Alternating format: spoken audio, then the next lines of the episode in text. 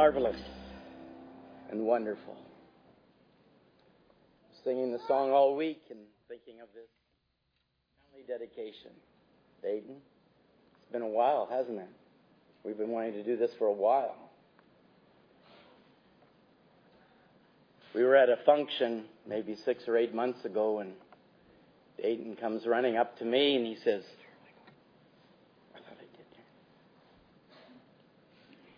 He says, Uncle Tom, I need to be dedicated. And I said, out of the mouth of babes and suckling, God has perfected praise. I thought that was the perfect word.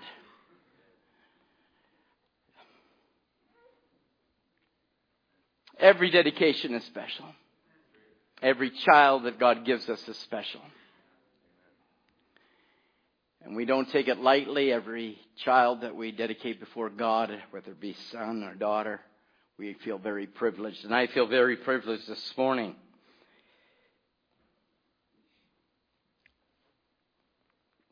A lot of prayers have gone up.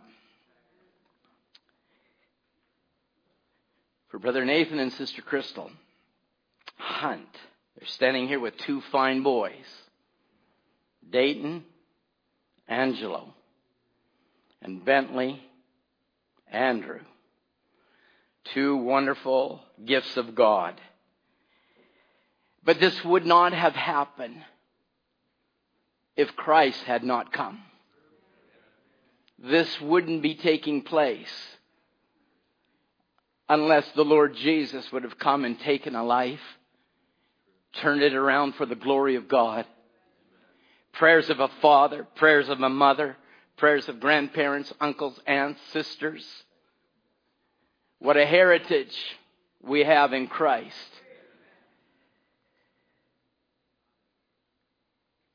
Scripture, Nathan and Sister Crystal, I've, I've looked at here, and of course there's parallel to it. In Exodus 12 and 3, Moses was to speak to the children of Israel in the tenth day of the month, and they shall take them every man a lamb according to the house of their fathers, a lamb for a house. We know that was a type of the great Lamb of God that was to come. And then when the Lamb did come, there was a prophet on the scene. And again the next day, John stood with two of his disciples. He looked upon Jesus, he walked, and he said, Behold the Lamb. This is the lamb for your house, Brother Nathan, Sister Crystal. This is the lamb that's going to be your protection from death. This bleeding word is going to keep you and lead you under the promise of his word to a promised land.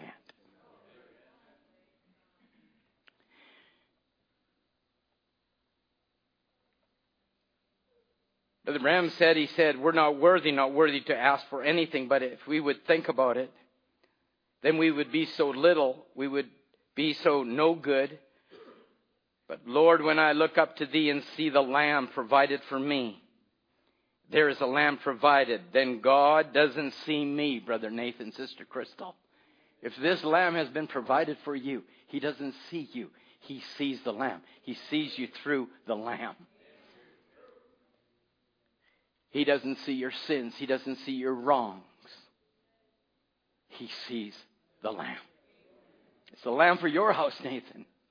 Your daddy believed for that lamb. Your mother believed for that lamb. Your grandparents believed for that lamb. I believe for that lamb. And we all believe here for that lamb. Without that lamb, there is no protection. There's no deliverance. There's no salvation. There's no going to heaven. But with that lamb comes a responsibility. It's to be displayed. It's to be displayed. The whole family needs to be under the token. Papa, Brother Branham says, Mama, I know how you feel. He says, even I, I have children. I've got to see them saved. We want that lamb displayed. And so this morning, I pray that God will so bless this couple. They would walk under the protection of the blood of this bleeding word. and that Dayton, as a young boy, stands in the presence of his father and his mother. Dayton, you know what Dayton means, Dayton? Dayton means a light. That you'd be a light. That you will be a new day. The dawning of a new day for you, Dayton. And An- Angelo. Now you got a, you got a place to play here. Means messenger. You've got a message to run with. This is a new day. It's the rising of the sun day. May you have a bright day, Dayton. And may the presence of God ever be on your soul. And in the arms of mother is Bentley. Bentley Andrew. Now, I looked up, of course, the name Bentley. It's very aristocratic, as a matter of fact. Most of us here could never drive one. But it actually means a clearing. A clearing. All debris is gone.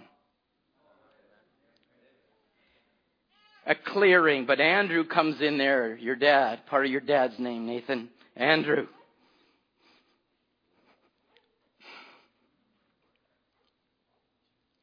Warrior. Courageous. Then a prophet picks it up in things that are to be. And not only does he say warrior, he says prayer warrior. May Bentley Andrew be a prayer warrior in your home. May your son bring forth that bright new day. And that day star arise within his heart. And may he bless this home as we've prayed much in our prayer meetings. We can say, God is good all the time. In the good times, Sister Marilyn, and in the bad times, you're seeing the fruits of much heart, ache, and tears. But God's brought joy in this morning. Let's bow our heads in a word of prayer. Amen. You just put all your arms around. Father, we stand in awe within the presence of the Lord. You'll not leave our little ones behind. We've done that for many years from the house to the log church. All the way to now, Lord, and we see these little ones come in. And we're thankful for it, Lord, for that's a prophecy, and we claim them in the name of Jesus. And Father, you've brought forth fruit and much fruit. I pray, Lord, that you'll grant to Sister Crystal wisdom as a mother as she cradles her sons in her lap and she'll speak of the good things of God. I pray that your blessing will be upon this home and Brother Nathan as he will be the high priest of it. I pray, God, that you'll give him discernment. I pray that you'll give him wisdom in the days ahead. I pray for these boys, Lord. Bentley Andrew, Dayton, Angelo. Bless these young men.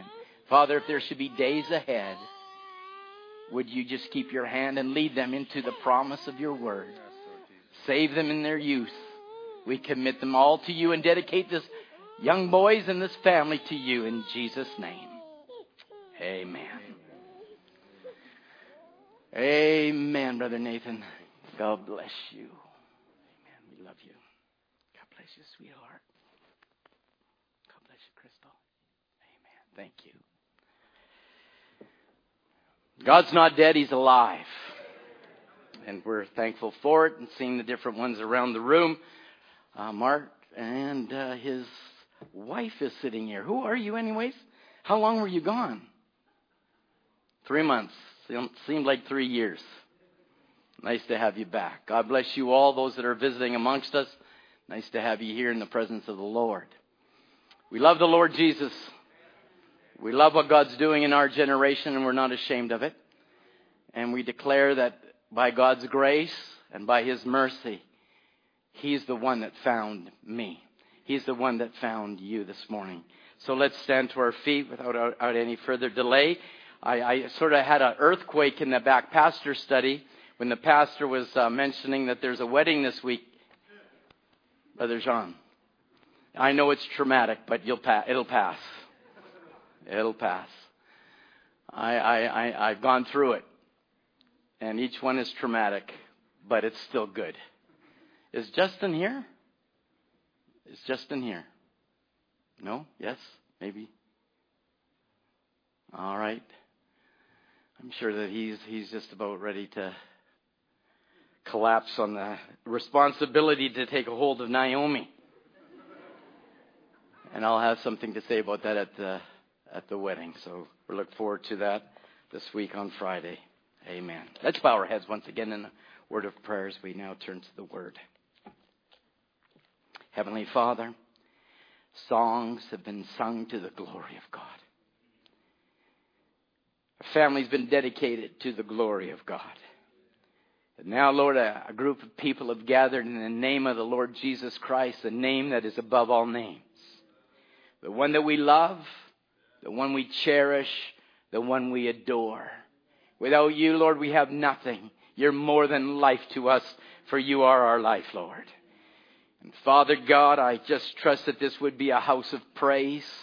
I pray, Lord, that there would be a liberty this morning where the children of God would rejoice in the promises of God. Lord, you will not leave us behind. You have given us a promise. And we embrace that promise this morning.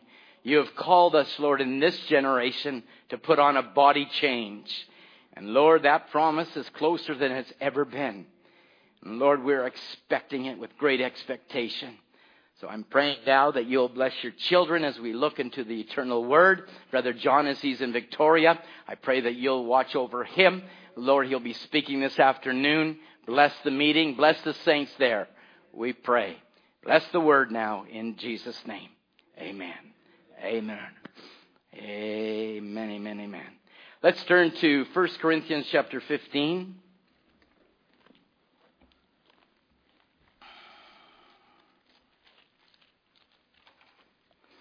seem uh, a little quiet this morning. That's all right. I don't think I'm going to preach as such, more just uh, laying some thoughts out. Uh, 1 Corinthians chapter 15, reading at verse 57.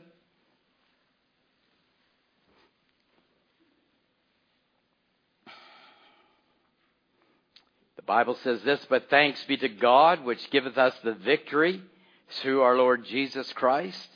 Therefore, my brethren, my beloved brethren, be ye steadfast, unmovable, always abounding in the work of the Lord, for as much as you know that your labor is not in vain in the Lord. Can we read verse 58 together, please? Therefore, my beloved brethren, be ye steadfast, unmovable, always abounding in the work of the Lord, for as much as you know that your labor is not in vain in the Lord. May the Lord add his blessing to his word. You may have your seats. I'd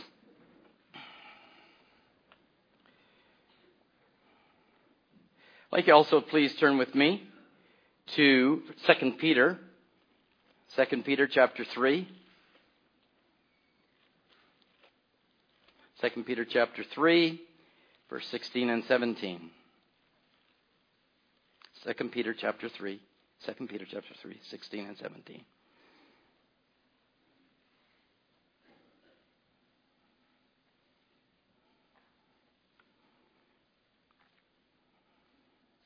Second Peter chapter 3, verse 16, as also in all his epistles, speaking in them of these things in which are some things hard to be understood, which they that are unlearned and unstable rest, as they do also the other scriptures, unto their own destruction.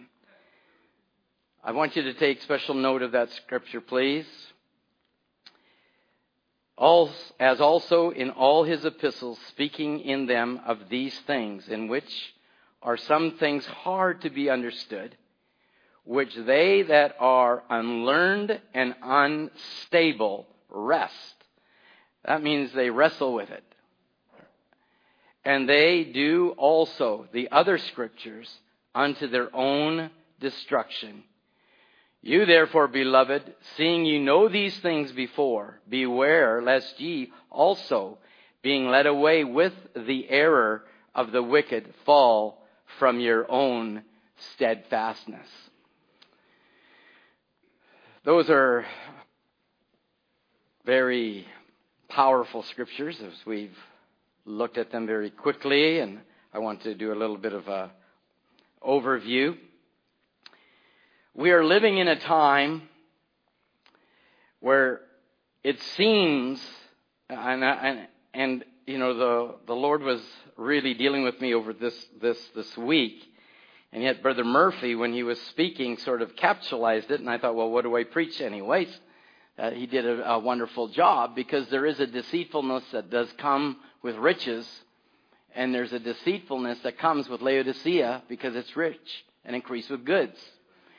So, uh, a lot of times people are deceived, and yet in the word meaning of deception, they don't know they're deceived. And so that's, that's a great deception. It's that a person that is deceived doesn't know they're deceived.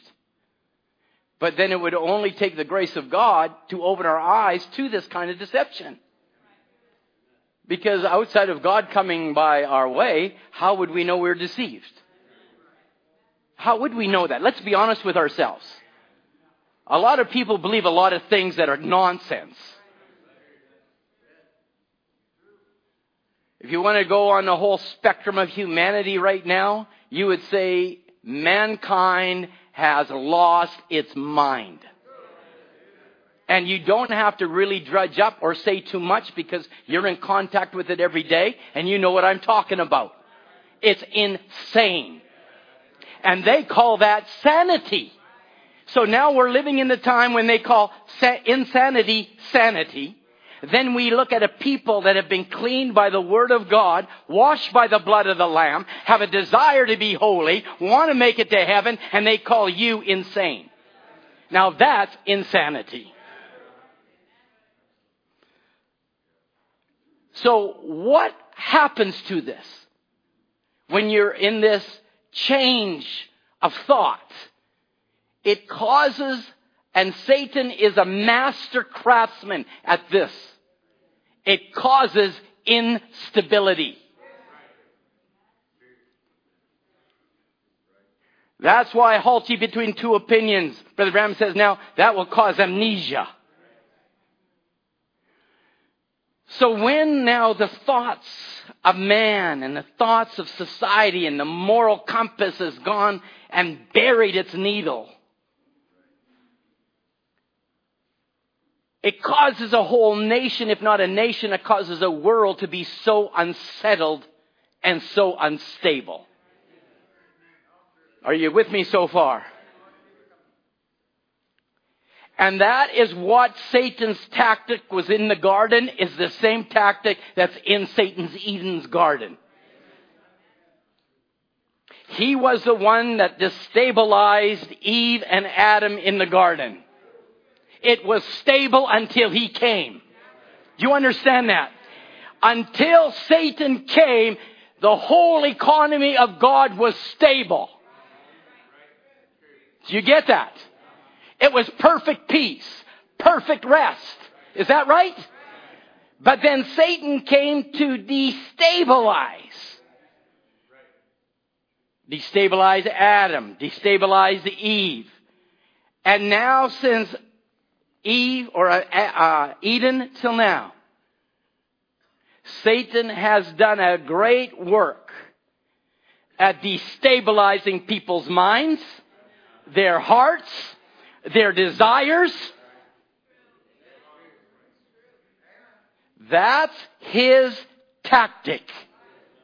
Does everybody understand that? Don't look, don't, don't, please don't fall back into the place. Well, that, that's something I do. No, no. You're in it every day. Every news item you put in your mind, Satan wants to destabilize you. That is why God brought His Word to us in this age.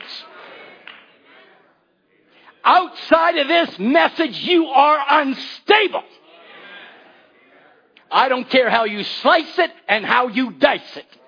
The people you work with are unstable and they're trying to make you unstable and Satan uses them. Does everybody understand that? The people that Satan anoints is to make you unstable in your thinking.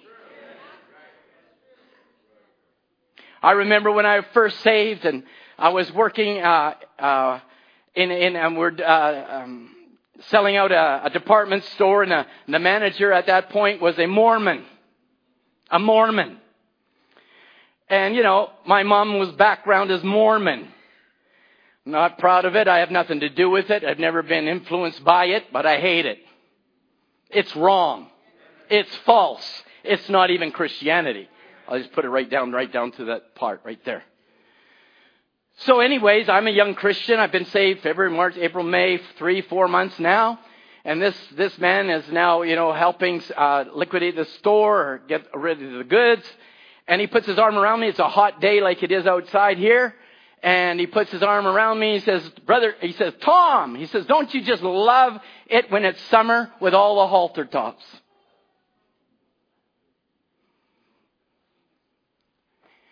And I looked at him and I said, I tell you what, Darren. I said, the day I got saved, my eyes looked to Calvary. But I don't care who you are. I don't care what, what advertisement you see on your computer. Satan is there to destabilize you from the purity of God. And you might as well say amen. You get the same as I do, and I turn my computer off when they happen to come flashing up. What they show as advertisement was pornography when I was a child. Because the moral compass has now been shattered. And Satan's tactic is to get you to think like him. And you and I need to deny it. Deny it. Homosexuality, you deny it. Lesbianism, you deny it. It's a demon on this age. And if you got boys or you got girls that are leaning that way, you better have a prayer meeting in your home. It's everywhere. It's infiltrated. You thought it was going to be nothing in 1972 when I was at UBC. They had a big, uh, a big, uh, what do you call them? A, thing of trying to promote lesbianism, gayism, and the whole gay movement. It was laughable in 1972. 1972, it was laughable. Now they're controlling your governments. Now you want that kind of people to start to infiltrate and destabilize your minds? You need to get into the message. You need to get the Word of God to clear out the flues of your heart.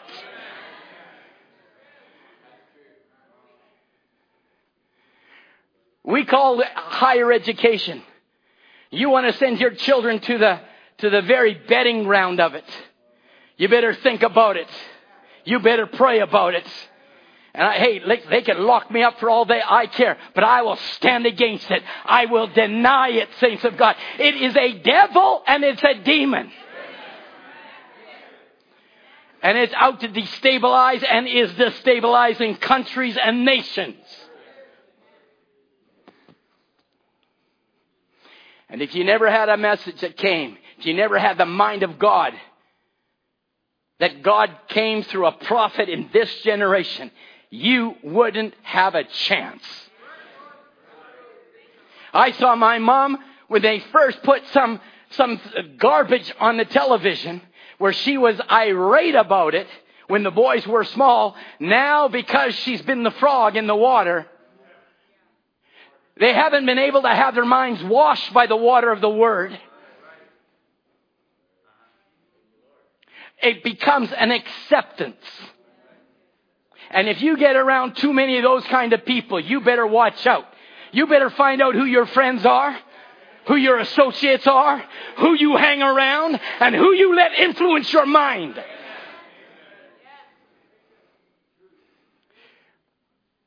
Somebody was talking to me about a girl or, or something like that, and and you know, is it all right to take out this or to help his sister pick her up on a street? And I said, Are you crazy? Are you crazy? Where does that lukewarm, destabilizing thought come from? The Bible says you abstain from all the appearance of evil. You abstain from it. Can you imagine a married man picking up a sister or taking a single sister somewhere and somebody see that? Don't get too familiar. Stay with the Word.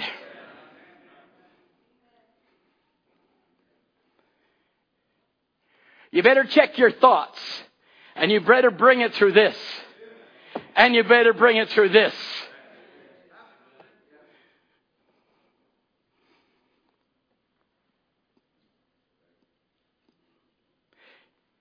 You sang a song at the very beginning. I have it on top of my page. So let the storm clouds rise. They don't worry me. I might speak about it this morning, but that does not worry me. I'm sorry, friends, that does not worry me. I know in whom I have believed. And I am persuaded that he is able to keep that which I've committed unto him against that day. I cannot be destabilized by Satan's Eden because I have been birthed into another kingdom. And we cry out, Thy kingdom come, Thy will be done.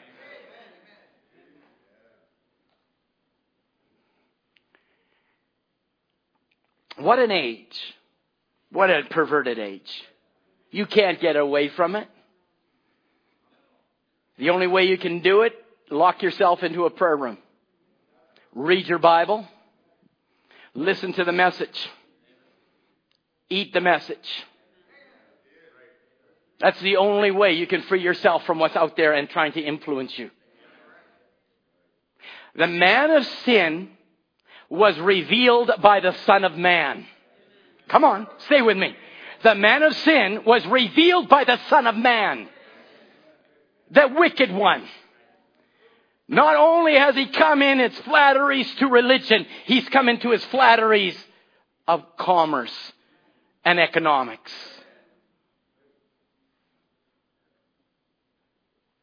That man of sin has come. But I want to let you know that is the brightness of this glorious coming of the Lord. My Bible says destroys him at this coming. Now I should have got a little bit more than that, but that's okay. I want to let you know that the coming of this message destroys the wickedness of Satan's kingdom in your life. Can you say amen? I want to hear from the high priest of the home. Amen.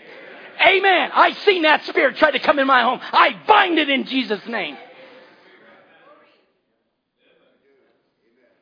You watch what clothes you wear. You watch what hairdos you put on. And, and we used to worry about the hairdos of the women. I think it's better to worry about the hairdos of the men.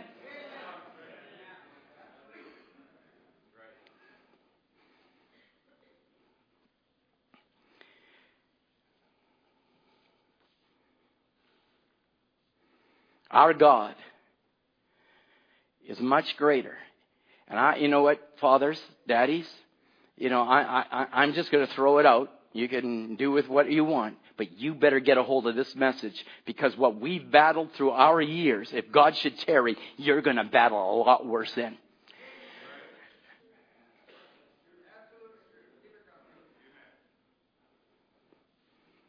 I'm going to maybe make another statement for you. This message is going to cost you something.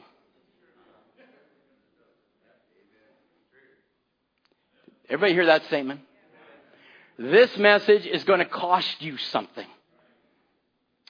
To follow the Lord Jesus is going to cost you something. It's one and the same, saints. Don't get, don't get it mixed up here. Following Jesus is going to cost you. Following this message is going to cost you. Is that true? Uh, it's going to cost you. But can I say something else? By not following Jesus, by not following this message, it will cost you more.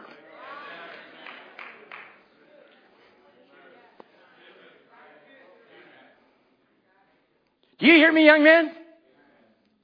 You say, well, this is going to cost me something. Yeah, it's going to really cost you something. Following Jesus is going to cost you something. It might cost you some school friends. It might cost you some family. Where Jesus said, unless you forsake mother, father, sister, brother, you're not worthy of me. But if you do follow mother, or if you do separate and follow him, he will give you mother, father, sister, brother. Is that what he said? But what has your life been until Jesus came? Tell me what, what, what, what, pay, what kind of cost has Satan taken from you? Your health? Your peace of mind? Your happiness? He's, he's giving you a bottle. He's giving you some dope or he, he's giving you something. It's cost you something. And for a lot of people's homes, it's cost them their marriage. So I'd rather pay the price take the cost following Jesus. I'd rather be a beggar in Jesus' economy and gain heaven than have heaven in Satan's economy and go to hell. You understand, people? There's a heaven and there's a hell. It's something, it's going to cost you some time. There's no free ride. No free ride. Sorry. No, you're gonna cost you something. It'll cost you maybe for young people that don't commit themselves, their virginity. It's gonna cost them sexual transmitted diseases. It's gonna cost something. You're gonna pay the price somewhere. But then you take Jesus. It'll keep you from that and give you a joy unspeakable and full of glory. Whether you have two nickels to rub together or nothing, you're happy in Jesus.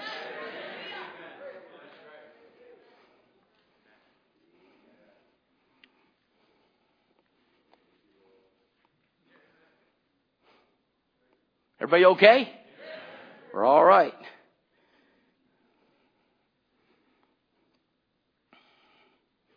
So I was saying the last Sunday ago when I ended the service.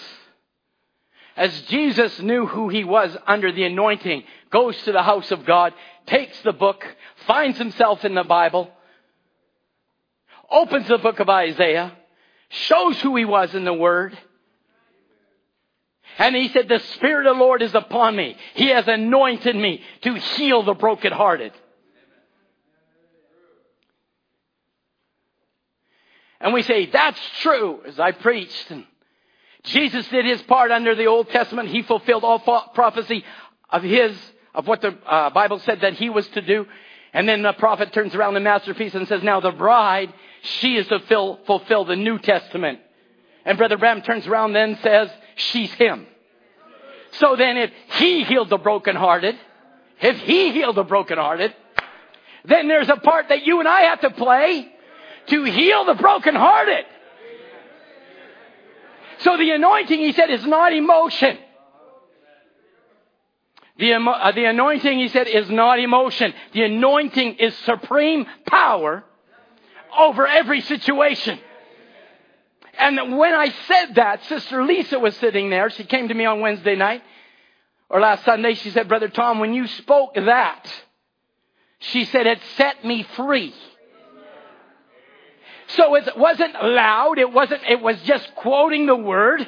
And what does it do? It takes supreme control of the situation. So now we say we are anointed, not by emotion, but now God taking supreme control so that you and I will not be unstable.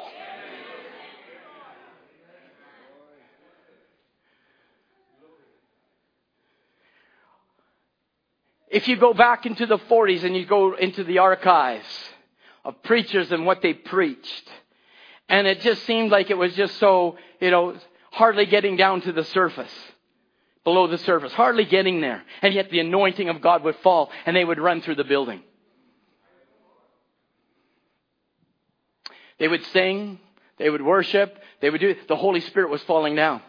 And then a prophet turns around and says, it is not the emotion. It is now we are anointed to take now control, supreme control of every situation.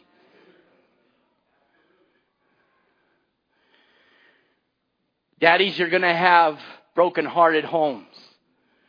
Your little darling daughters are going to come wounded. You will need the anointing to minister to them. Daddies, you will need this anointing to help you minister and discern situations in your home that will help heal the brokenhearted. To bandage it, to bind it up, to heal it. A lot of hurts. Leah, I know you're here, honey. But I remember when Leah was, I believe, around 12 years old. Now she probably doesn't have a clue what I'm going to say. Neither does her dad, and they're looking at me very sternly. But Leah has a brother called Matthew, which we're all well aware of. And Leah came home one day after school, and Dad asked, "How does your school day go?" Oh, she said, "Daddy, it was terrible." They made fun of my hair. They made fun of my dress. They made fun of what I stand for. And she was just a little bit, you know, you know, as a, young lady would be.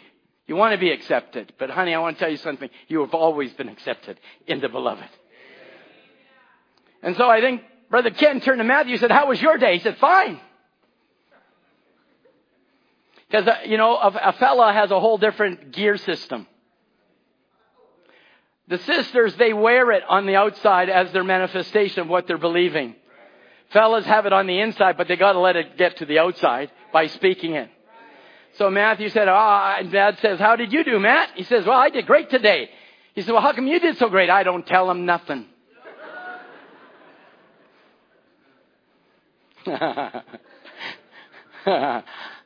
Matt, forgive me. You've changed. He's changed. Don't worry. But it, it, it is something that we have to minister to our children. We have to take our darlings that God's given us. And we've got other darlings in the assembly that have taken care of our children. Those that have been single, those that have been widowed, they have come into our homes and they have strengthened our children. And I want to say by the word of God, they have healed the brokenhearted. And maybe on that day when that great crown is given, those that have never had children, but you've ministered to our children, there will be a crown for you on that day. And I want to thank you from the bottom of my heart, what you've meant to my family and my family here. We had one brother who said, I didn't ever want to come to camp. He said, I didn't have any, never had children. I said, well, I want you to be a counselor. He said, I don't want to be a counselor. So I, I, I said, I want you to be a counselor. He said, I can't even, I can't even identify with the children. I said, you will. So I didn't even talk to him through camp. I didn't say nothing. Two weeks goes by and I met him in the back of the, in the foyer here. And he said, Brother Tom, I want to thank you from the bottom of my heart for making me, making me become a counselor. I don't make anybody become a counselor. I, I try to persuade. But he said, I want to thank you from the depths of my heart that I was able to come to camp and be a, some, a little help to some of these little boys. And then he broke down and cried. He said, Brother Tom, you know what just happened to me by the washroom? I said, what's that? He said, one of the little boys in my cabin grabbed me by the hand and said, brother, he said, I'm so thankful that you were in my cabin this year. It meant so much to me. So we talk about great scriptures opening up, but I want to let you know that brother ministered to our children and he healed a broken heart. He healed a heart. And you know what? By him giving out, he got back. Come on, here's your secret. By you giving out, God gives back. That's why Brother Branham said living for others is eternal life. Eternal life. Brother came to me not too long ago, and there's many stories over time, and different ones will have come up with their own stories. Brother, brother put a, an offering into the uh, offering box, and a brother was waiting outside with him for extra and had something for him shook his hand and he didn't want to open his hand because he knew there were some bills in his hand he said i couldn't give the offering he says i, I didn't want to give. i wanted to give an offering but i had some i had something that that fifty dollars could do but he said ah give it to the lord i like that give it to the lord so he gave it to the lord the brother gave him a handshake and there was two hundred dollars in his hand he said praise the lord Don't let that be your principle. It just happens. Sell your home. no, I'm only, shouldn't do that. God works in mysterious ways his wonders to perform. We had a Wednesday night service Wednesday night, and it was more than a service. It was the healing of the brokenhearted. It was those that had a need and the Holy Spirit came down and ministered to many needs that were represented here. Does God care? I want to hear the assembly say, yes, He cares. Every service is a red letter day for me. Say, praise the Lord. I don't come to church because I have to come to church. I come to church because I know that the Word of God is going to minister to my soul. And I need it in this uh, destabilizing age. I need the Word to stabilize me. Thank God.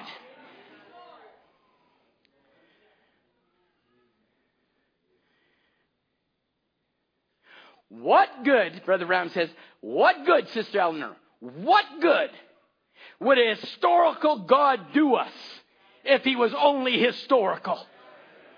What good? Would it be just that the God of William Branham was back in the 60s?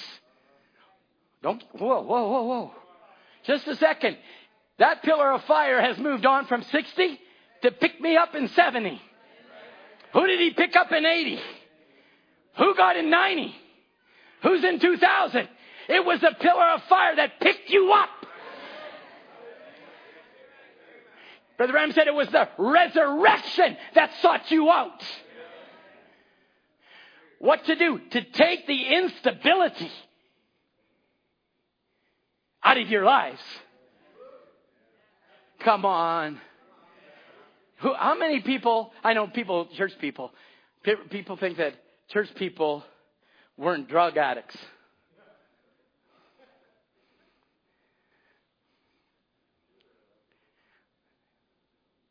You got drugged to church Wednesday? You got drugged to church Saturday, Sunday? Huh? Uh, I, I just read a testimony the other day of a, a fellow. He was helping his next door neighbor. And he's just a fine boy, just like Joseph, just like Joseph here. Just a fine young man and he saw the lady needed something. He jumps the fence, he goes over, helps her up her stairs, gets her groceries into the front door. She says, What's made you so wonderful? Oh, he says, I was a drug addict. She goes, No, you weren't. You're too nice a boy. Nope. He said, My mom drugged me church Sunday, drugged me church Wednesday, drugged me to church Sunday night. I was drug all over the place. He said, But one day, one day, Jesus took that drug addiction away. Come on. God took that away. It's no more a drug addiction, it's a want addiction. I want more of Jesus. I want more of Jesus. How do you get more of Jesus? By giving you more of yourself to Him. Instability, oh my. And the girls, I didn't hear any amens out of you because when you first got graduated, your big thing was, who am I going to marry? You think it's Bob one week till he blows it. Then it's David. See, I'm using names that nobody knows who I'm talking about. But it becomes so unstable. But if you could just come to a rest in Jesus Christ, God will bring your Prince Charming to you. And to the brothers, God will bring your Rebecca to you. Rest. Don't let the instability of Hollywood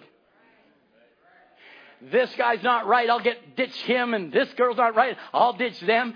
Every checkout is some garbage on some magazine. What is it trying to do? Destabilize your mind. You say it's just a picture. That picture will stick in your mind. That thought will stick in your mind. I abort it in the name of Jesus. You guys, you guys, excuse me, you brothers go to work in some of the most unfilthy atmospheres. You look at the lockers, you got to keep your head down. You say something and they make a mockery of you. And they put it more in front of your face. But don't you worry. That does cost you something. But there's a greater reward that awaits you. Let the word be your stability. Don't let thoughts, don't let emotion, don't let people sway you. People try and sway you, persuade you into what they think you should do. If you got, I like what the rabbi said, so I'll use the rabbi rather than sisters or brothers. I may remember brother or brother Rabbi Richmond, Rabbi Richmond here. Sure, he was here. And what he said, he, was, he was going over, I think the subject he was speaking on was repentance. And I thought was one of the best messages I ever heard on repentance. And I told him so. I said, Is that a theme that you have? He says, That's a theme that I use wherever I go. Well, I said, Good, because Benjamin has to repent. Well, that's my part. His part was when he was telling about it, he said, you know, he says, Don't ever speak evil of your rabbi. Don't ever speak evil of your ministry. Whoa, whoa, whoa. Did that go over? Somebody said the first time. Let, let's. He said, "Don't ever speak evil of any rabbi." He said, "Why? Because you don't know that God's going to use that rabbi to speak to your child. But because you've crucified him, you roasted and baked him.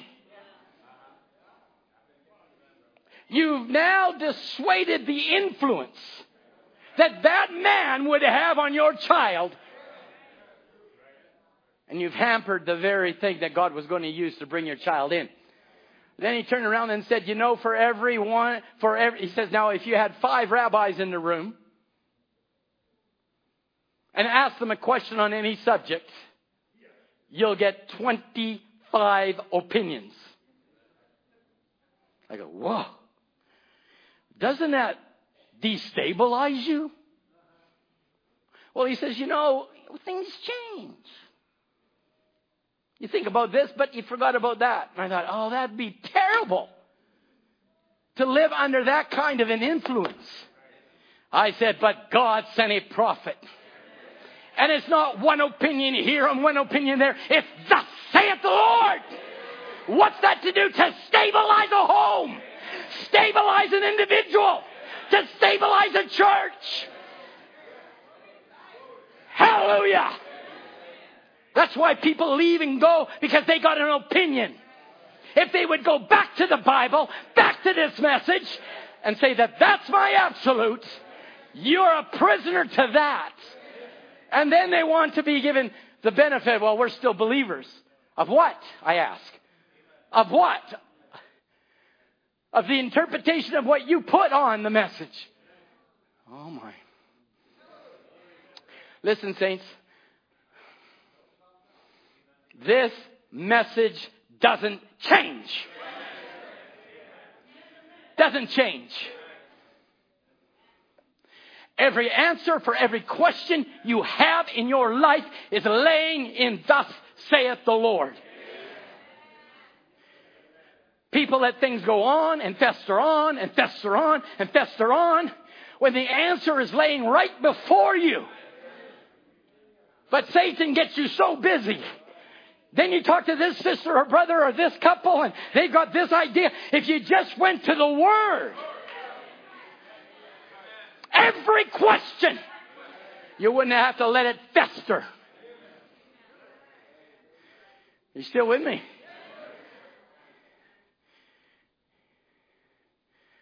People make a mockery of this message. Mm-hmm. They do. They mock it. I wouldn't let nobody in my home that would mock my message.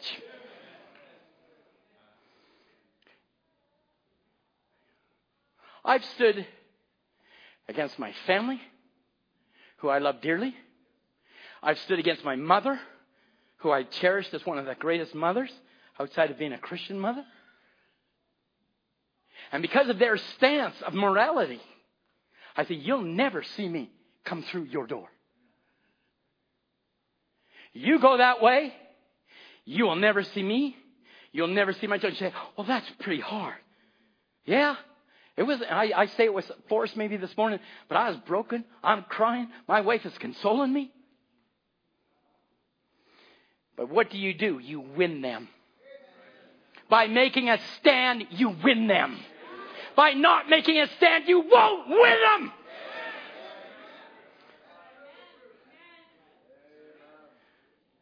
Can I say that again?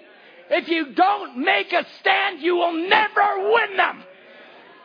You think you're going to win them by your charismatic nature or maybe your wisdom of your understanding of it. You won't win them. It will take God Himself to win them.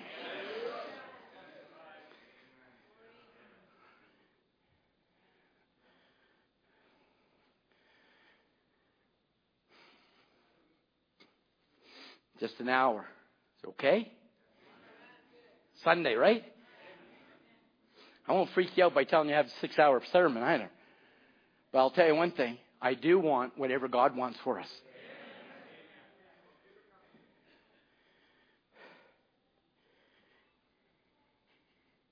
We don't. What good would a historical God do? Me. When I'm standing against the very people God has given me to raise. If I couldn't say the God that met William Branham the God that met Jacob, the God that met Moses, the God that met Jeremiah. That's my God. The God that came to Nathaniel, the God that came to Philip, the God that came to Peter, the God that came to Andrew. That God is my God. Why? Here is one of the most stabilizing scriptures for you. You ready? Everybody, I know you're dying on the edge of your seat. You have to come back next week because I'll preach part two then. No. I'm going to give it now, but part two will, this will be part two. Jesus Christ, the same yesterday, come on, today, and forever. Hebrews 13, 8. Jesus Christ the same yesterday, today, and forever. How many times did Brother Branham use that, Brother Tom? 3,100 times.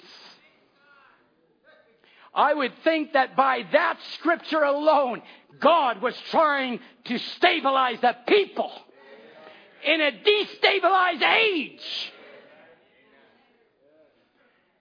And he wasn't bringing a God of history, but as he titled the message, raising him out of history.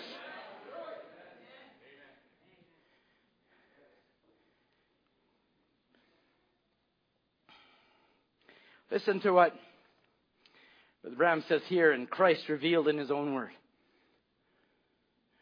Now, my text is Christ is revealed in his own word. Now, where I come to that conclusion to talk on this, knowing that what we say we must we mustn't just say because we're gathered together to just haphazardly speak on something,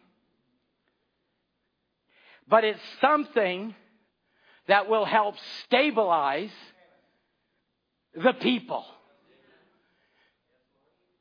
I don't want to speak on something that's just haphazard, but something that will stabilize you. As Peter says, you won't be wavering. You won't be unstable. You'll be steadfast and sure. He said, Now, I just don't want to speak on something haphazardly. But I want to speak on something that will stabilize the people, for we're going to pass through dangerous and treacherous waters. 1965, Brother Roy. How danger, how much more dangerous have the waters become? How much more dangerous have the people become? Waters, multitudes, and people.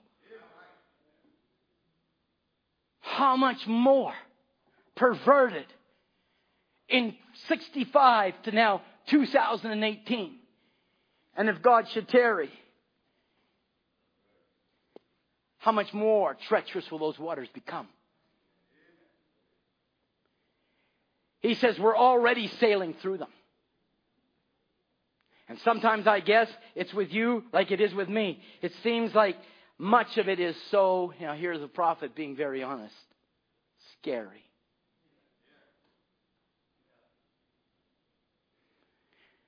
But then here's a quote that now just starts to settle you down. Stabilize you now. Stabilize. Calm you. And realize when a man or a woman, when a man or a woman catches the vision of an invisible God, that He's always present. Are you listening, girls? Right here. That God is always present. There's something that stabilizes His thinking. So the things you think you're getting away with, that nobody saw you, the deacons didn't see you, elders didn't, the pastor never saw you. Saints, that is such a carnal statement. He sees you in the watch nights. He sees you in your laying downs and your uprisings. He says, but this is what will stabilize your thinking. Once a man or a woman catches the vision of an invisible God and know that He's always present, there's something that stabilizes that man's thinking. It stabilizes his actions. God's present. Praise the Lord. Not by emotion, by, by taking now that situation under your supreme control. Hmm. So you won't act that way around the girl in the office, brothers. Brother Branham said trying to make a hit on them, or he said even to ask a girl out for coffee is committing adultery. And how far has Satan destabilized that thought in the minds of people? That sounds so silly. But that is what God spoke to us in this generation. And you will walk with another woman, and your wife not there. Saints of God, that is a destabilized thinking pattern. You have opened yourself up to unclean living. Now, saints, listen, I know, I, am sorry for bearing down on this, but we want to keep the church clean. Look how that serpent so slyly came into the Garden of Eden. They had the Word. But Satan came. But God has given us now supreme control over every situation. So I wouldn't just jump into something. I'd weigh it out. I'd pray about it.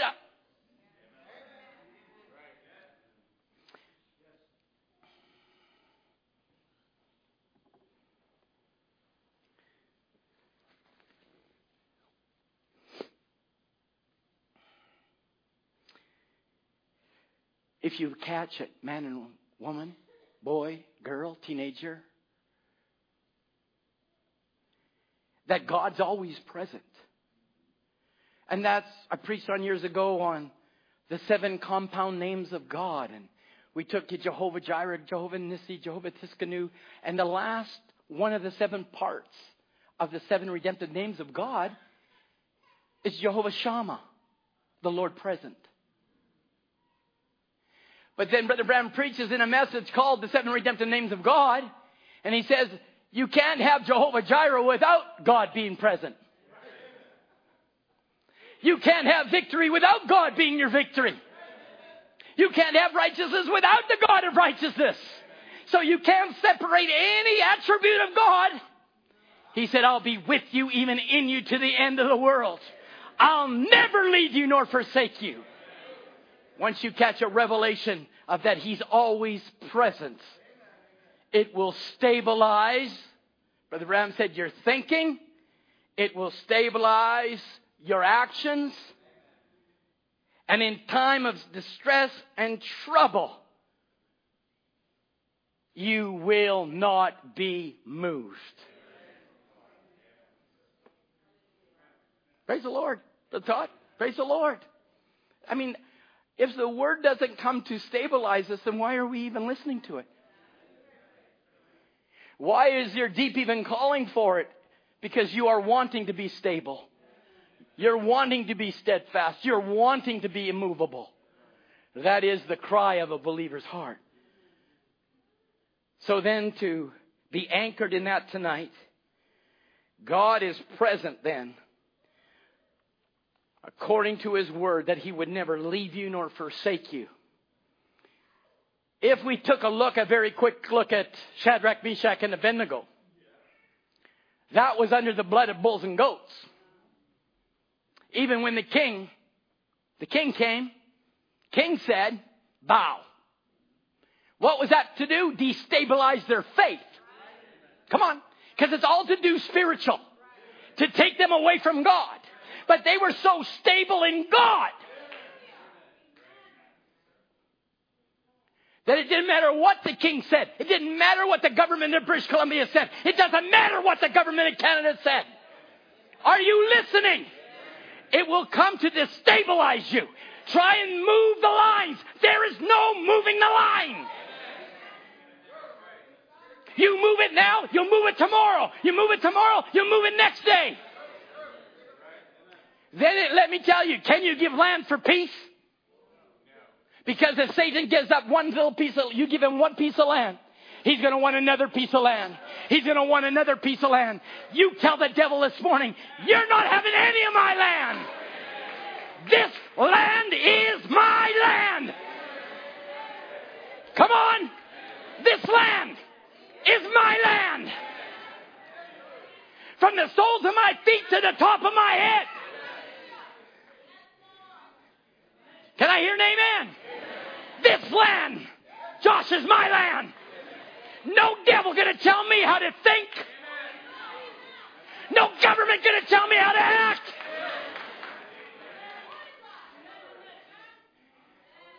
Is my God able? He's more than able. Just bow. Just bow. What's wrong with bowing? Symbol. No, sir, man. They had a backbone. They had a backbone in what they believed. Doesn't say anybody else. Daniel must. I kept on looking for Daniel. Where's Daniel? What on earth is Daniel doing? History says he was out in another land at the time of the decree. Because I know Daniel would never have been. He would never have bowed. And Daniel would never have burned either. But the God of Daniel, the God of their prophet, the God of Daniel was the God of Shadrach and Meshach and Abednego. And the God of William Branham, He is my God.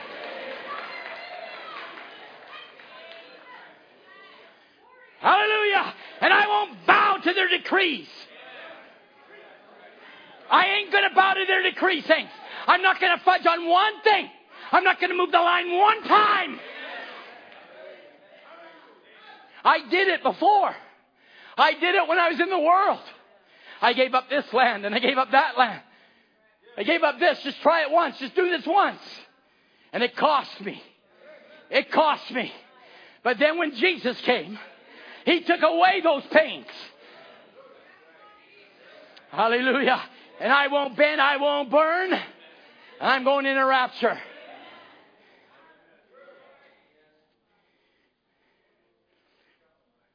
Margaret, did they teach you back east, this land is my land? This land is your land? from Bonavista to Vancouver Island to the Great Lake waters. Huh? They were in, instilling in us as children Canada is my land. Well, let me tell you something. That did something for me, Margaret. Because when I came into this land, I started to see Genesis. I started to see Exodus, Deuteronomy, Numbers. I saw Joshua in a new way because that is my land. Revelation, Romans, Corinthians, Galatians, it's all my land. And if any angel preach any other gospel than what I preach to you, let him be accursed. Amen. That's to stabilize us.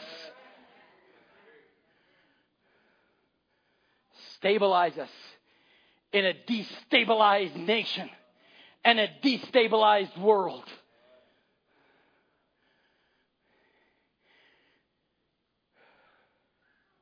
You know, in, in the 60s, when, when the art of destabilization, destabilizing a country was in effect, they would send in guerrillas. They would send in the rebels. They would send in, and the first thing they did was kill judges, lawyers, teachers.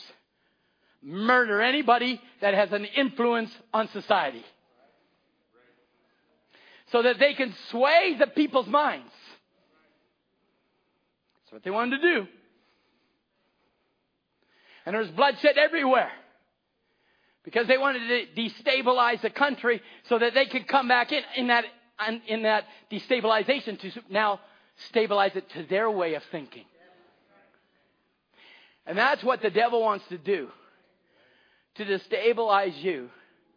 To get you stable in his line of thinking. And if you give up anything, you give up everything.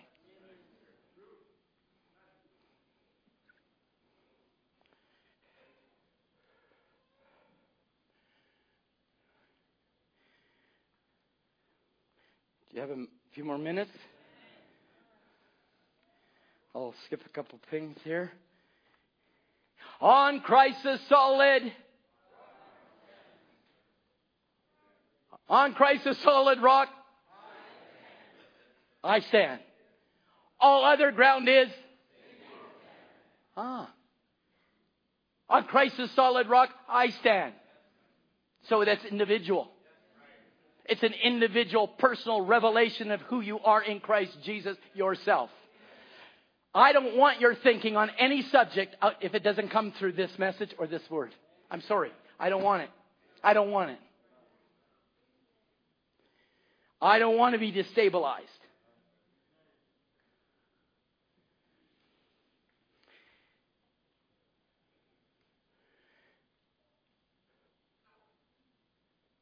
We can go through many examples. Moses was destabilized until the burning bush came. His mom told him one thing, Pharaoh told him another thing, and poor Moses. And then Moses tries to do it in his own strength, and poor Moses. But as we said this morning, Nathan, God looks at through the blood. Because my Bible says that Moses, it didn't affect him at all. That's the way God sees it. But when that burning bush took place, it ignited him and stabilized him. Moses, we're told, was 80 years old. How old was Miriam? You know, I, I know that, you know, uh, Cecil B. DeMille has influenced a lot of people here.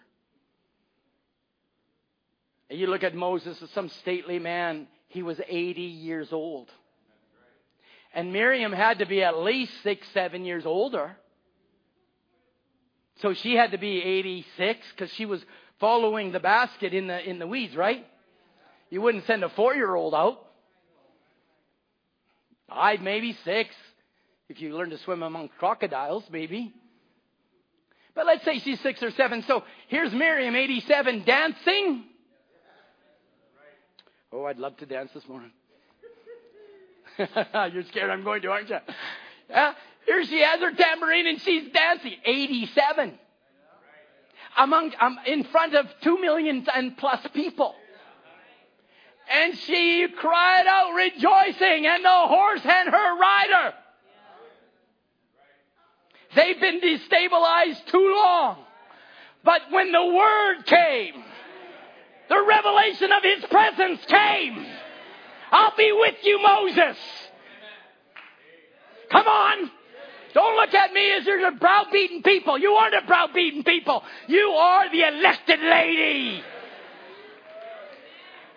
Hallelujah. Here's an 87 year old woman tambourine dancing. The horse and her rider, Karen. The horse and their rider. I'll tell you, there's going to be another dance. There's going to be another people. There's going to be another pit. Amen. We're going to do another dance with the horse and its rider. Pale horse, red horse, black horse. We might as well start rejoicing because that end is coming.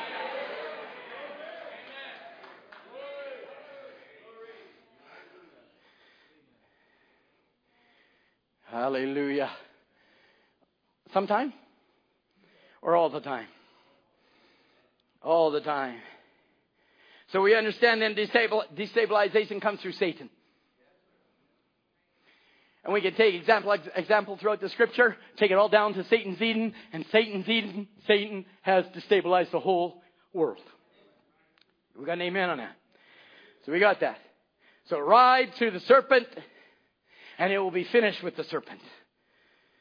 But I want to say to you, saints of God, that this message came not only to heal the broken heart.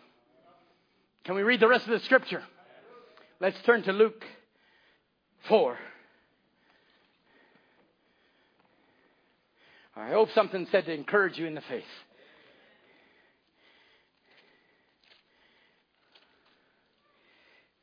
Hebrews chapter 4.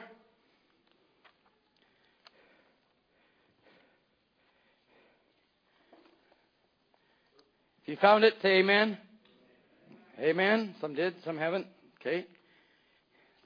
Feel like this is a sword drill. Luke chapter 4, reading at verse 17. And there was delivered unto him the book of the prophet Isaiah. And when he had opened the book, he found the place where it is written, The Spirit of the Lord is upon me, because he anointed me to preach the gospel to the poor. He has sent me to, what? Heal the brokenhearted. Has the message come to heal the brokenhearted? Can you say amen? Has it healed us? It heals us individually. It's healed our homes. And it's healed our church. Healed the brokenhearted. But it doesn't stop there. But to preach deliverance to the captive so we got to stop there because there's much more to cover. But now it's not just to heal the brokenhearted. Come on, come on. This is now to now stabilize you in the faith, to liberate you in the faith, to let you know that the God that healed your broken heart, that covered you and ministered to you and has strengthened you and has turned you heaven bound is now, what's he doing? Preaching deliverance to the captive. And can you say, by the word of God, I'm free, Brother Tom? we were held bound captive by denomination. Come on. That Roman Catholic system knows how to bind a people. They bind them by fear. And then her daughters use the same technique, binding you by fear. I don't care if you're Baptist, Methodist, Anglican, I don't care. Every church, every daughter uses the same tactic to hold their people by fear. Like one minister when my, when I got saved and we weren't really church going people, but my mom and dad were trying to pull at straws, anything they wanted, anything they could do from stopping me to go to a little house. They said, please go see Reverend Packham. I said, Reverend Packham, really? They said, just promise us you'll go see him. He was a United Church minister. That doesn't mean anything. Sorry, so don't, don't, don't get too deep on me here. They believe everything and nothing. They don't even believe the Bible. I asked them that. I said, You don't even believe the Bible? He says, Of course not. I said, Then you better stand up on Sunday morning and hold it up and tell the people you don't believe the Bible. They won't do that. They won't do that, saints. But my mom and dad said, You Go, go see him. I said, Sure, I'll go see him. So I went to see him and he sat me down and we had a cup of tea. And he says, You know, Tom, I go, Yes. He says, What you believe is a little fanatical. I said, Really? He says, You know that it breaks up homes. I said, Really? He says, Yes, I'm, I, I can, I can uh, I vouch for that myself. It breaks up homes. I says, Really? I says, You know, I don't know much, but I know one thing. I know I'm saved. That's one thing I know. Another thing I know, as it was in the days of Sodom, as it was in the days of Noah, so shall it be in the days of the revealing of the Son of Man. I said, Noah was a prophet. He said, Yes. I said, So God said that at his revealing or in his coming or in his manifestation, he's got to have a prophet. And I said, That prophet happens to be William Branham. But I said, You always look at the negative. I look at the positive. How many homes were healed? How many homes were healed? Don't you give me the negative because I can tell you how many homes the devils broke up. But I know how many homes that Jesus has healed. You tell me a home that the devil healed. Tell me one home the devil healed. Not one. But Jesus heals the home. You know what he did? Put his arm around me and showed me the door. It was unsettling to him, but it was very settling for me. He said, You're crazy. I said, I'm not crazy. And I love the quote Brother Branham said, The gospel never made any man crazy. It is the gospel that made crazy man sane.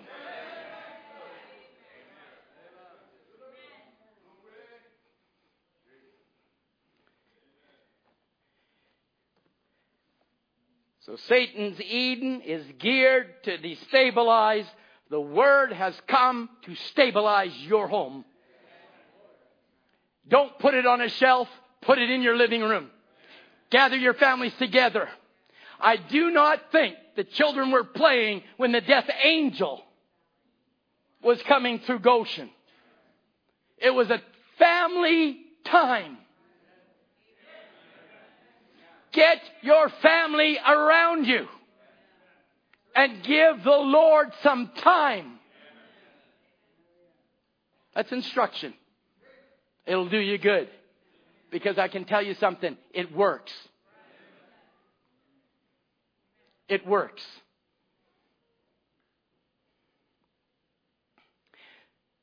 So, is Satan's Eden self evident to you? That it's destabilized. Is that 100% or maybe only 99%? Does somebody here think that the world is lovely and it's getting better? Just please stand up. I want to talk to you afterwards. Anybody thinks the world's getting better. That's what my mom always used to say, son, you're always preaching doom and gloom. No, I ain't, mom. I'm preaching future home things are to be. Rapture. I said the doom and gloom is the sin part. The redemption part is glory.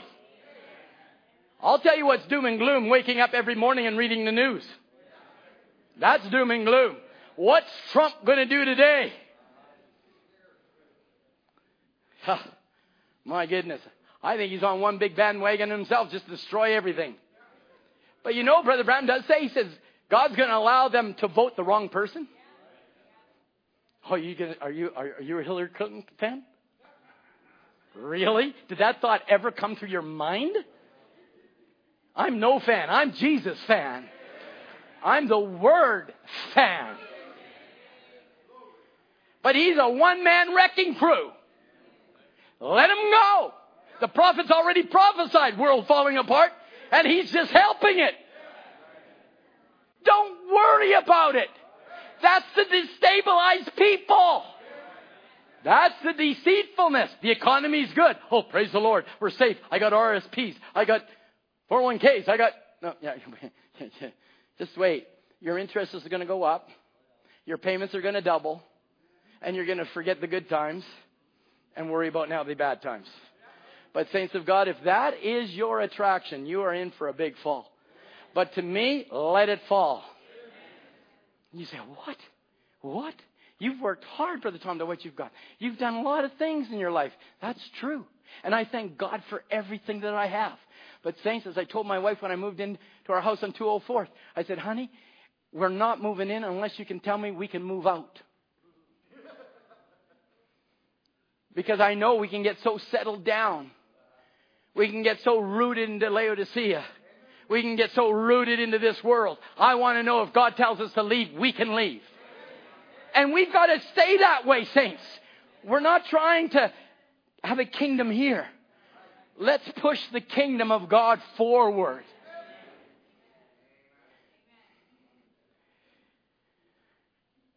So it's evidently clear that this world's destabilized. Gas just a few weeks, years ago, months ago, I don't know when, it was cheap. I sold a van because it was 59 cents a liter. Give me my van back. I drive around the corner. I said, I think it's gone up again. It's 157. You talk about a, you know, people say, oh, wait till the squeeze comes. I don't know about you, but I've been squeezed a long time. We're always looking for something, not realizing we're in it. But look up. Look up, bride. Don't let that destabilize you. Look up.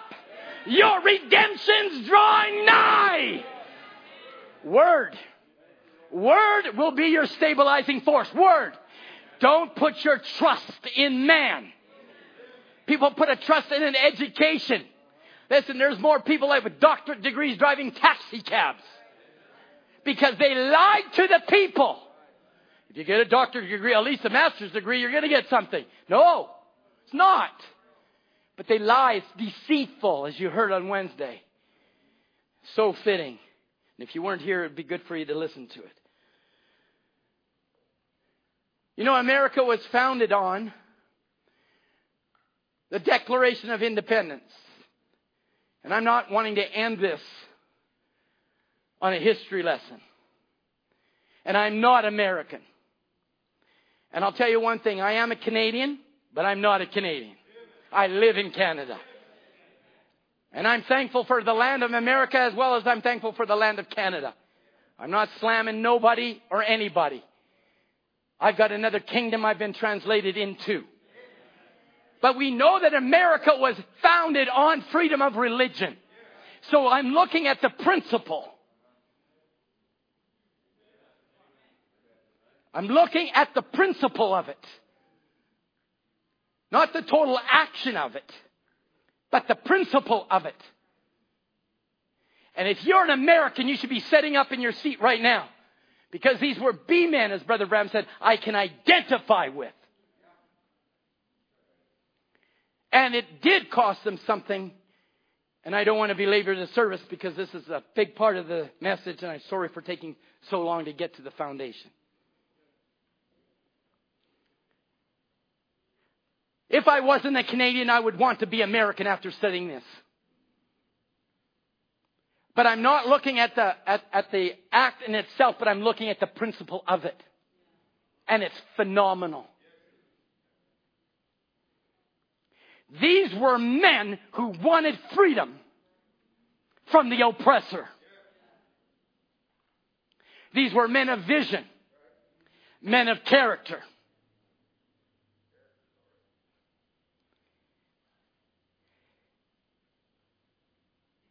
They start out, and I'm sure most of you Americans can actually, I don't know whether you can or not. I don't know. I can't, I can't uh, rehearse my Charter of Rights because they got changed so many times. But I think you got the same Declaration of Independence that you had when it first was founded. Isn't that right, Brother West? You still have the same one.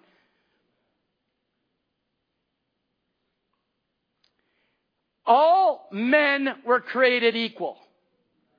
That's, that's how it opens up, and I think it's the second sentence. All men are created equal, and that they are endowed by their Creator with certain unalienable rights. That among these are Americans, life, liberty, and the pursuit of happiness. So, am I passing grade? I'm getting passing grade here. That was what it was founded on.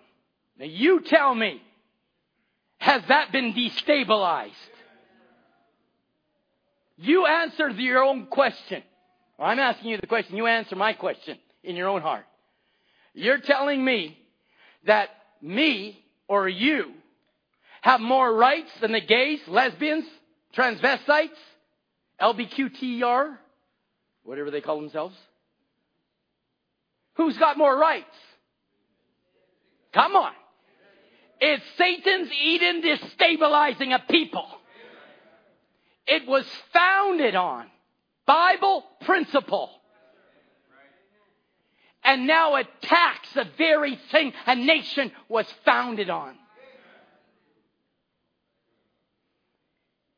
The men who constructed the United States and crafted all of its foundation, uh, founding documents took much great, I'm sorry, my English, such great personal risks.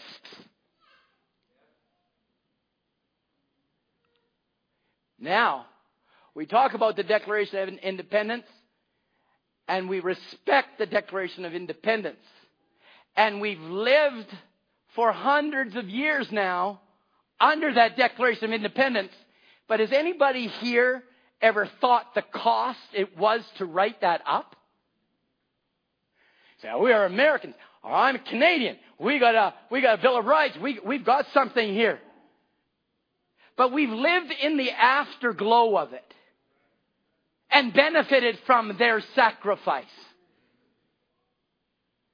Has anybody thought about what it cost for those men to stand in that room, those 56 men, to draft up that Declaration of Independence?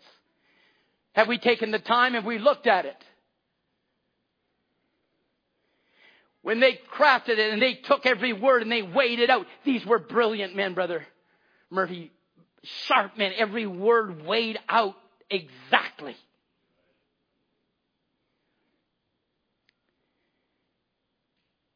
Men that constructed, crafted the founding documents took great personal risks and the first risk they took, they were committing capital treason.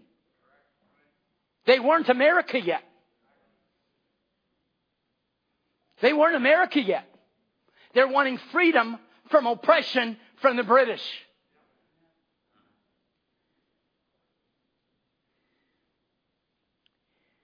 So, in order to launch a nation, it was built on foundational truths. And they were depicted or crafted from the Bible. And now a nation that was founded under God and in God we trust has been so destabilized. They don't want God in the equation no more. Don't tell me nations are getting better. They're getting worse.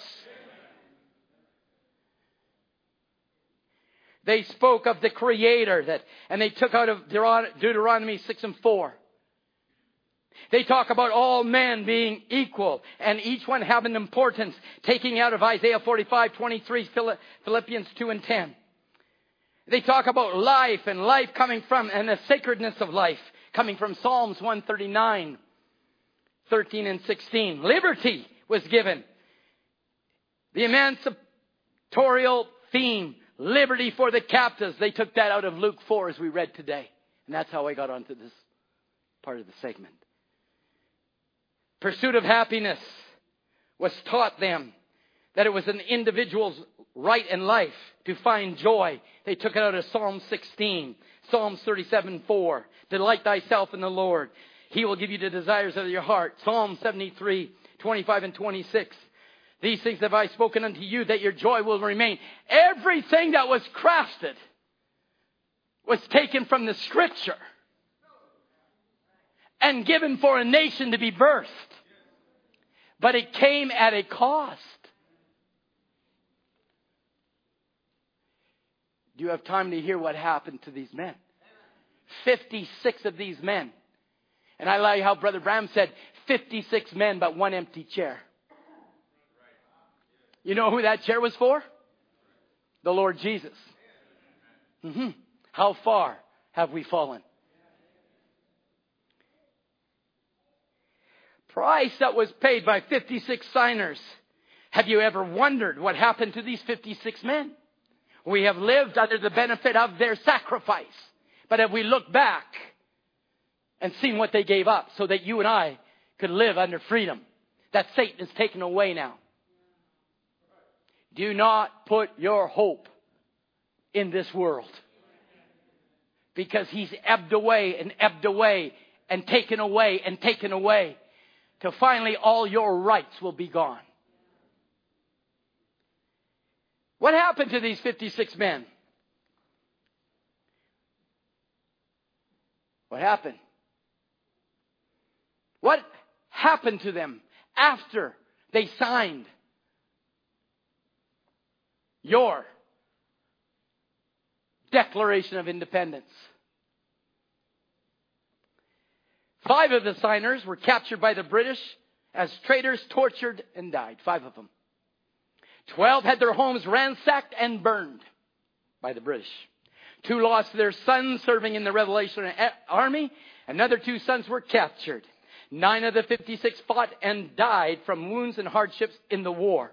They signed, they pledged their lives and their fortunes and sacrificed honor. What kind of men were these men? 24 were lawyers, jurists, 11 were merchants, 9 were farmers, owning plantations, well educated. They signed the Declaration of Independence knowing full well that the penalty of signing would be death if captured. Carter Braxton of Virginia, a wealthy planter trader, saw his ship swept by into the sea by the British Navy. They sold his home and property, paid his debts, and he died in rags by signing. There's a cost. There's a cost. Thomas McKean was so hounded by the British that he was forced to move his family almost continually. He served in Congress without pay. His family was kept in hiding. His possessions were taken from him. His poverty was his reward. Vandals or soldiers looted the properties of Dillery, Hall, Clymer, Walton, Gwinnett, Heyward, Rutledge, and Middleton. At the Battle of York, Thomas Nelson Jr. noted the British General Cornwallis had taken over Nelson's home for his headquarters, and he persuaded George Washington to open fire and destroy his home. Francis Lewis had his home and properties destroyed. The enemy jailed his wife. She died within a few months. John Hart was driven from his wife's bedside as she was dying. Their 13 children fled for their lives. His fields and, and gristmill were laid to waste. For more than a year, he lived in the forest and caves. Returning home to find his wife dead, his children vanished, few weeks later, he died from exhaustion and broken heart. Norris, Livingston suffered similar fates. Such are the testimonies of the sacrifices of the American Revolution. These were not wild-eyed, rabble-rousing ruffians. They were soft-spoken men of means and education. They had security and they valued liberty more. And the church of the living God said, we value liberty more. They might take our homes. They might take our families. They might take everything we got, but give me liberty or give me death.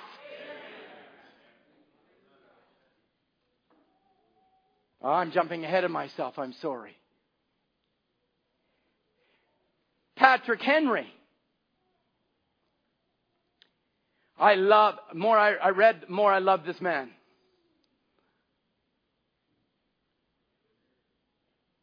Patrick Henry was an inveterate and voracious engrosser.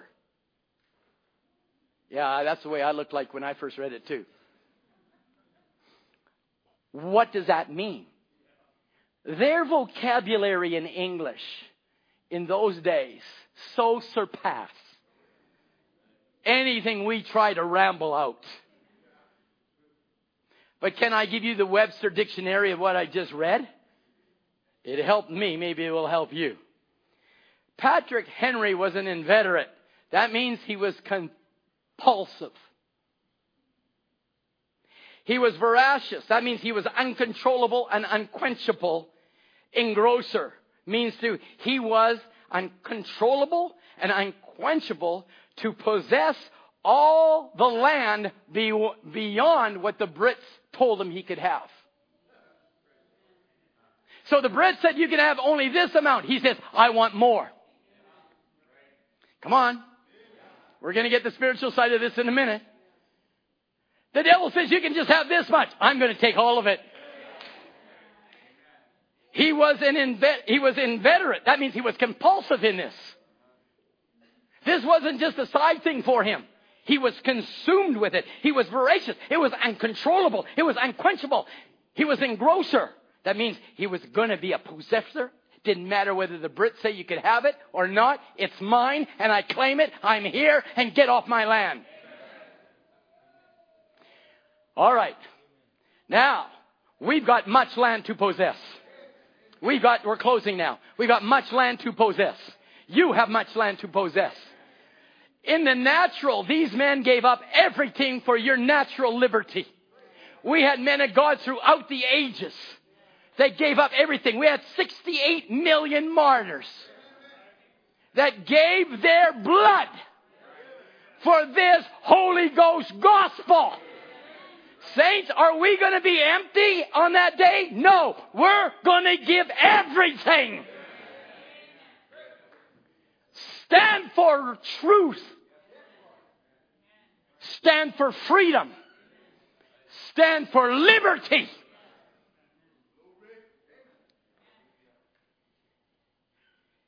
I like what Patrick Henry said.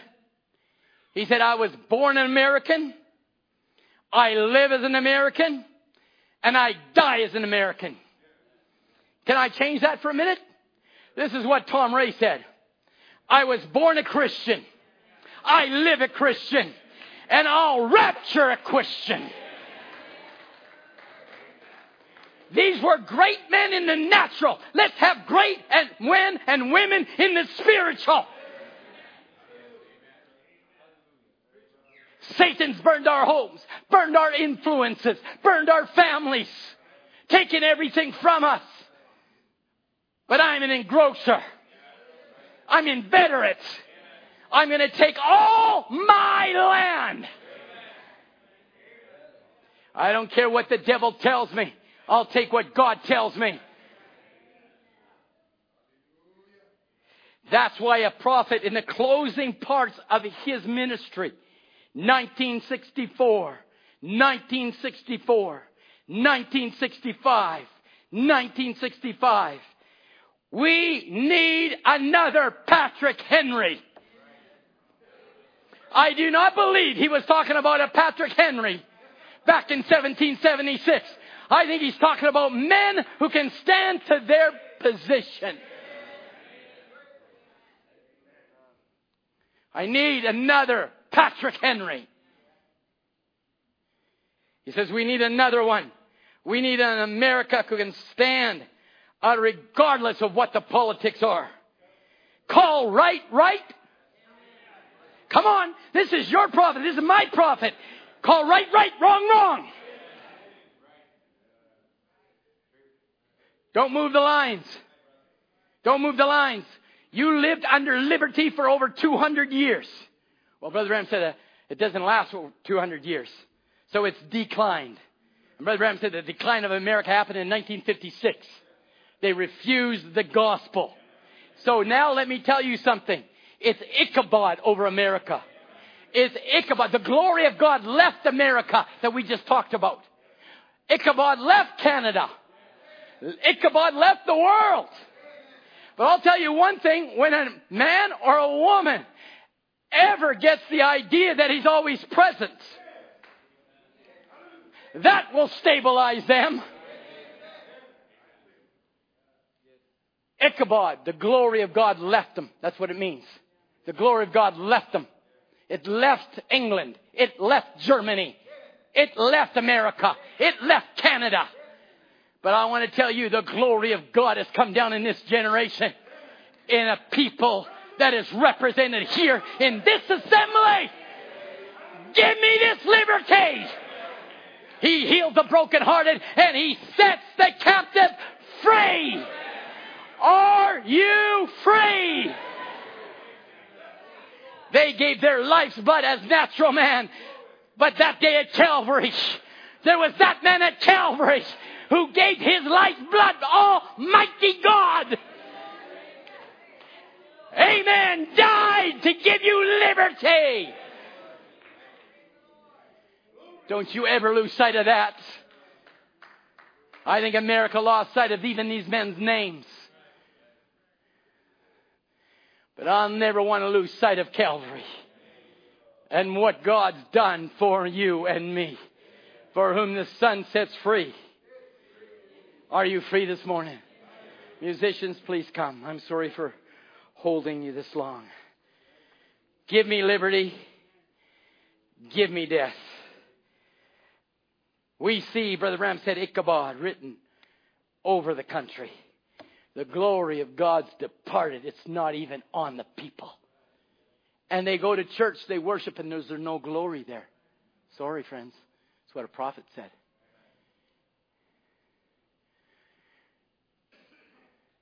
But a people that will real, realize that He's ever present in every decision that we make, it will, it will stabilize your thoughts, it will stabilize your actions, because the glory of God is not left his people. They get shifted by every wind of doctrine. But there is a people in this last age that cannot be moved. To God be the glory. You say, Brother Tom maybe not as emotional as we would like it to have been. No. The anointing is not emotion it's taking some cream, supreme control over the situation. Jesus didn't have to get emotional when Satan tempted him in the wilderness. He just said, Satan, get thee behind me. Let's take control of our situations. He's healed the brokenhearted. He's set you free. He set the captive free this morning. And if you're free, you cannot be bound again. It's a lie of the devil you should be able to rejoice and thank God. I am free. Let's stand, please. God bless you. God bless you.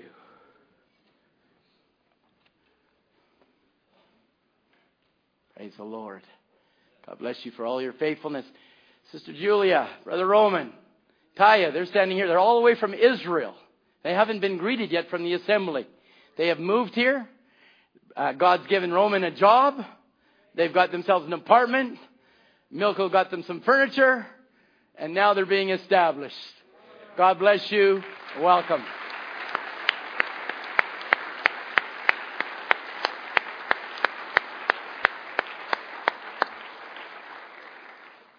I think I need Brother Andrew to come up and help me with this. Do we have it in the in the songbook uh, when justice called for uh, payment for my sin? Paid in full by the blood of the Lamb. Do we know that, do we know that song?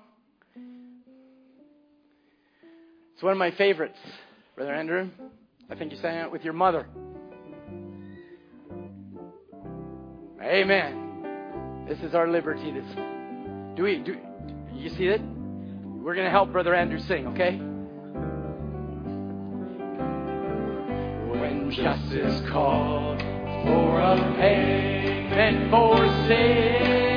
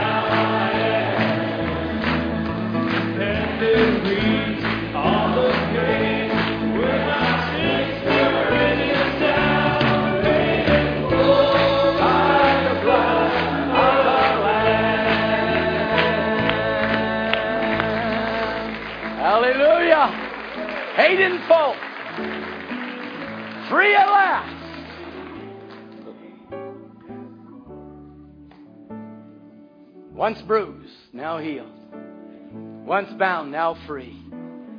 Walk in your freedom, saints. And for those that have not surrendered, let me just put that thought once more in your mind. You're going, it's going to cost you something. You just have to make up in your mind what you're willing to pay. Are you willing to surrender? And say, I'll pay that price.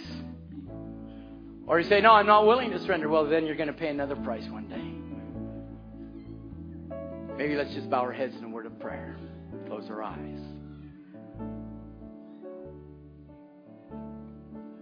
Maybe there's somebody here that hasn't really paid the price yet, counted the cost. But we read and we heard this morning about different men throughout the ages that stood so that they could give you freedom. Maybe you want to just lift up your heart, lift up your hand, lift up your soul to heaven and say, Lord, set me free this morning. Set me free this morning. I don't want to be bound any longer. Set me this morning, maybe if we took the type, Jesus, to heal the brokenhearted, to set at liberty those that are captive. And he did his part. What is the bride to do? Her part. Heal the brokenhearted, set those that are bound free this morning. It's just whether or not you want to pay the cost, because one day you will. Heavenly Father, different ones have raised their hands for various reasons. And so, Father God, in this presence, where we believe the great I am is amongst his people, I pray that you will deal with every heart, every life, every soul, every person. Whether they be here on the internet, Lord, if they have not made that decision. Lord, let them not turn away as the rich young ruler did that one day. Just had to do one more thing. And that was the price that he could not pay. Next time we read, he's in hell. Father, we don't want anyone to go that way. We want all to receive life and life eternal. Set the captive free. You paid the price, you paid the debt that no man could pay. Lord, may they freely reach out to you, the Lamb of God, and accept that sacrifice this morning. And Lord, for those I pray that have attended the service this morning, that you'll have strengthened them in the Word. That they can leave fortified, edified, built up into the faith. Realize, Lord, that they have been stabilized by thus saith the Lord in a destabilized age and nation. We pray that your presence will go before each one. And pray that you'll strengthen everyone as they journey down life's road, preparing our hearts, Lord, for the camp that lays just ahead. We pray for Brother Ron Spencer, just speaking to him the other day. Lord, I pray that you'll anoint the man of God and inspire him even where he is now. Preparing a word within his heart for a people that will attend, not to see man, but to see God in flesh once again. We pray that you'll anoint Brother Andrew, his son, as he will come also, Lord. We'll have men of God that will stand at their post of duty, deacons, trustees, ministry, counselors, those in the kitchen. We pray, Lord, that you'll prepare all of our hearts for this great event that lays before us. Use us now, we pray. Bless us as we go our separate way. May the glory of God rest upon all the young families, Lord. And Father, as they take instruction this morning, may they gather their little family and lift up the great I am in their little home. We commit all to you in Jesus' name. Amen. Amen. Then, when justice called, when called for a payment for sin, there no one worthy could be found among men.